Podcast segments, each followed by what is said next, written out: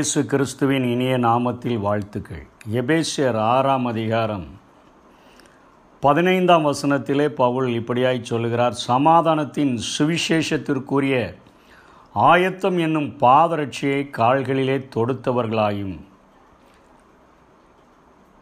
ஆயத்தம் என்கிற பாதரட்சை என்று இங்கே பவுல் குறிப்பிடுகிறதை பார்க்கிறோம். பாதரட்சை அணிந்தவன் வெளியே செல்லுகிறதற்கும் எந்த ஒரு காரியத்தை செய்கிறதற்கும் அவன் ஆயத்தமாய் இருக்கிறான் என்பதை உணர்த்துவிக்கும் வண்ணமாக ஆண்டவருக்குள் அழைக்கப்பட்ட எல்லா விசுவாசிகளும் சுவிசேஷத்திற்குரிய ஆயத்தம் என்னும் பாதரட்சையை கால்களிலே தொடுத்தவர்களாக ஆயத்தமுள்ளவர்களாக வாழ வேண்டும் என்று சொல்லி சபைக்கு அறைகூவல் விடுகிறதை இந்த இடத்திலே பார்க்கிறோம்.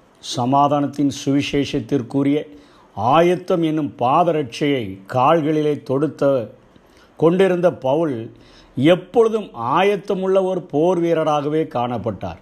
சபைகளுக்கு அறிவுறுத்தின பவுளுடைய வாழ்க்கையை கொஞ்சம் சற்று நாம் ஆராய்ந்து பார்த்தோம் என்று சொன்னால் சுவிசேஷத்திற்காக சங்கிலிகளினால் கட்டப்பட்டிருக்கிற ஸ்தானாதிபதியாகிய நான் அதை பற்றி பேச வேண்டியபடி தைரியமாய் பேசத்தக்கதாக எனக்காக நீங்கள் ஜெபம் பண்ணுங்கள் என்று எபேசு சபைக்கு ஆறாம் அதிகாரம் பத்தொன்பதாம் வசனத்திலே அவர் கட்டளையிடுகிறதை பார்க்கிறோம். எனக்காக ஜெபியுங்கள். சுவிசேஷத்திற்காக என் வாழ்க்கை கட்டப்பட்டிருக்கிறது என்பதை தெளிவாக பவுல் இங்கே உணர்த்துவிக்கிறதை பார்க்கிறோம்.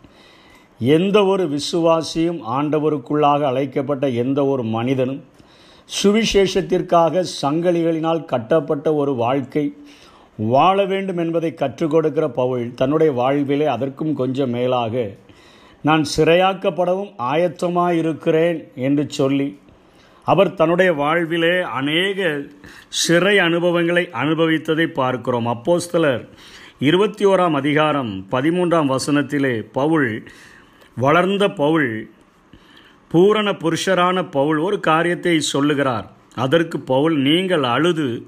ஏன் என் இருதயத்தை ஏன் உடைந்து போக பண்ணுகிறீர்கள்? எருசலேமில் நான் கர்த்தராகிய இயேசுவின் நாமத்திற்காக கட்டப்படுகிறதற்கு மாத்திரமல்ல மறிப்பதற்கும் ஆயத்தமாக இருக்கிறேன் என்று சொல்கிறார். எந்த ஒரு மனிதனும் ஆயத்தம் என்கிற பாதரட்சையை அணிந்தவனாக காணப்பட வேண்டும். ஏனென்று சொன்னால் இரண்டாயிரத்தி இருபத்தோரு ஆண்டுகள் கிறிஸ்துவுக்கு பின் ஆன பின்பும் இன்றைக்கு அறிவிக்கப்படாத இன்றைக்கு ஆண்டவரை குறித்து கேள்விப்படாத இன்றைக்கு ஆண்டவருடைய ரட்சிப்பை அனுபவிக்காத அநேக கோடான கோடி ஜனங்கள் வாழ்கிற இந்த நாட்டிலே நாம் நம்முடைய தேவைகளுக்காக நம்முடைய பிரச்சனைகளுக்காக நம்முடைய போராட்டங்களுக்காகவே அழுகிறதும் நாம் ஜெபிக்கச் சொல்லுகிறதுமாய் நாம் கரிசனையற்று நாம் வாழ்ந்தோம் என்று சொன்னால் நம்மை போல பரிதபிக்கப்பட்டவர்கள் இல்லை என்பதை உணர்த்து வைக்கும் வண்ணமாக அவர் கற்றுக் கொடுக்கிற ஒரு ஆயுதம் ஆயத்தம் என்னும் பாதரட்சை எல்லா மனிதனுக்கும் தேவை என்பதை அவர் கற்றுக் கொடுக்கிறதை பார்க்கிறோம். அந்த ஆயத்தத்தை ஒரு மனிதன் அணிந்து கொண்டான் என்று சொன்னால் அந்த பாதரட்சையை அணிந்து கொண்டான் என்று சொன்னால் அவன் சுவிசேஷத்தின் நிமித்தமாக கட்டப்பட்டு இருக்கிறான் அதனால் அவன் தைரியமாக ஆண்டவரை பற்றி வே பேச வேண்டிய பிரகாரமாக அவன் பேச முடியும் என்று கற்றுக் கொடுக்கிற அவர் ரெண்டு குருந்தியர் பனிரெண்டாம் அதிகாரம் பதினான்காம் வசனத்திலே சொல்கிறார் நான் உங்களிடத்தில் மூன்றாம் தரம் வர ஆயத்தமாக இருக்கிறேன் இது எதை உணர்த்துகிறது? நான் எப்பொழுதும் ஊழியம் செய்கிறதற்கும் நான் ஆயத்தமாக இருக்கிறேன் என்று பவுல் சொல்லுகிறதை பார்க்கிறோம். சுவிசேஷத்திற்குரிய பாதரட்சையை அணிந்திருக்கிறேன் என்று சொல்லுகிறார். சுவிசேஷத்திற்காக சங்கிலியினால் கட்டப்பட்டிருக்கிறேன்.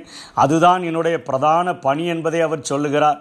அப்படி சொல்லிவிட்டு அடுத்தபடியாக சொல்கிறார் ஊழியம் செய்கிறதற்கு நான் எப்பொழுதுமே ஆயத்தமாக இருக்கிறேன் உங்களிடத்தில் மூன்றாம் தரம் வர நான் ஆயத்தமாக இருக்கிறேன் என்று அங்கே சொல்லுகிறதை பார்க்கிறோம். இப்பொழுது அப்போஸ்தலர் இருபத்தி ஒன்று பதிமூணிலே சொல்லுகிறார் நான் கட்டப்படுகிறதற்கு மாத்திரமல்ல நான் மறிக்கவும் ஆயத்தமாக இருக்கிறேன் ஆண்டவருக்காக ஓடி ஓடி ஆண்டவருடைய அன்புக்காக அவருடைய அன்பினால் நிறைந்திருந்த பவுல் உம்முடைய அன்பு நாள்தோறும் என்னை நெருக்கி ஏவுகிறது என்று சொன்ன பவுல் இப்பொழுது கடைசியாக சொல்லுகிறார் நான் மறிக்கவும் நான் ஆயத்தமாக இருக்கிறேன் என்று சொல்லுகிறதை பார்க்கிறோம். ரெண்டு தீமத்தை நான்காம் அதிகாரம் ஆறாம் வசனம் ஏழாம் வசனத்தில் எப்படியாய் சொல்லுகிறார் இப்பொழுதே நான் பானபலியாக வார்க்கப்பட்டு போகிறேன் நான் மறிக்கிற நேரம் வந்துவிட்டது என்று சொல்லுகிறார். என் சரீரத்தை விட்டு நான் பிரிந்து போகிற நேரம் வந்துவிட்டது. நல்ல போராட்டத்தை போராடினேன் ஓட்டத்தை முடித்தேன் விசுவாசத்தை காத்து கொண்டேன். இது முதல் நீதியின் கிரீடம் எனக்காக வைக்கப்பட்டிருக்கிறது என்று சொல்கிறதை பார்க்கிறோம். ஊழியத்தின் தொடக்கத்தில் சுவிசேஷம் என்னும் ஆயத்தம் என்கிற அந்த பா சுவிசேஷத்திற்குரிய ஆயத்தம் என்கிற பாதரட்சையை அணிந்தவர் சுவிசேஷத்திற்காக கட்டப்பட்ட சங்கலிகளினால் கட்டப்பட்ட பவுல் ஊழியம் செய்ய எல்லா நிலைகளிலும் எப்பொழுதும் ஆயத்தமாயிருந்த பவுல் இப்பொழுது கடைசியாக சொல்லுகிறார் நான் அவருக்காக கட்டப்படுகிறதற்கு மாத்திரமல்ல நான் அவர் அந்த அன்பிற்காக மறிப்பதற்கும் நான் ஆயத்தம் என்கிறதை கற்றுக் கொடுக்கிறதை பார்க்கிறோம். அவர் அப்படியாக பானபலியாக வார்க்கப்பட்டு போகிறேன் என்று சொல்லி ஆண்டவருக்காக சிரச்சேதம் பண்ணப்பட்டு மறித்ததையும் வரலாறு இன்றைக்கும் கூறுவதற்கு அது மறைக்கவில்லை என்றே சொல்ல முடியும். அதே போல பேதுருவும் தன்னுடைய வாழ்விலே ஆண்டவரை பார்த்து சொன்னார் லூக்கா இருபத்தி ரெண்டு முப்பத்தி மூன்றிலே காவலிலும் சாவிலும் நான் உம்மை பின்பற்றி வர ஆயத்தமாக இருக்கிறேன் என்று சொன்னார். காவலிலும் சாவிலுமை பின்பற்றி வர ஆயத்தமாக இருக்கிறேன் என்று சொன்னார். மார்க் பதினாலு எழுபத்தொன்னிலே மறுதளித்து ச அவர் சபித்து சத்தியம் பண்ணியிருந்த போதிலும் இயேசு கிறிஸ்துவனுடைய அன்பின் பார்வை அவர் மேல் விழுந்த பொழுது அன்பினால் உள்ளம் நிரப்பப்பட்ட பொழுது அதே லூக்கா இருபத்தி ரெண்டு அறுபத்தொன்று அறுபத்தி ரெண்டிலே அவர் மணங்க சென்று மிகவும் அழுதுவிட்டு இயேசுவின் உயிர்த்தெழுதலுக்கு பின்பு சொல்லுகிறார். நீர் எல்லாவற்றையும் அறிவீர் ஆண்டவரே.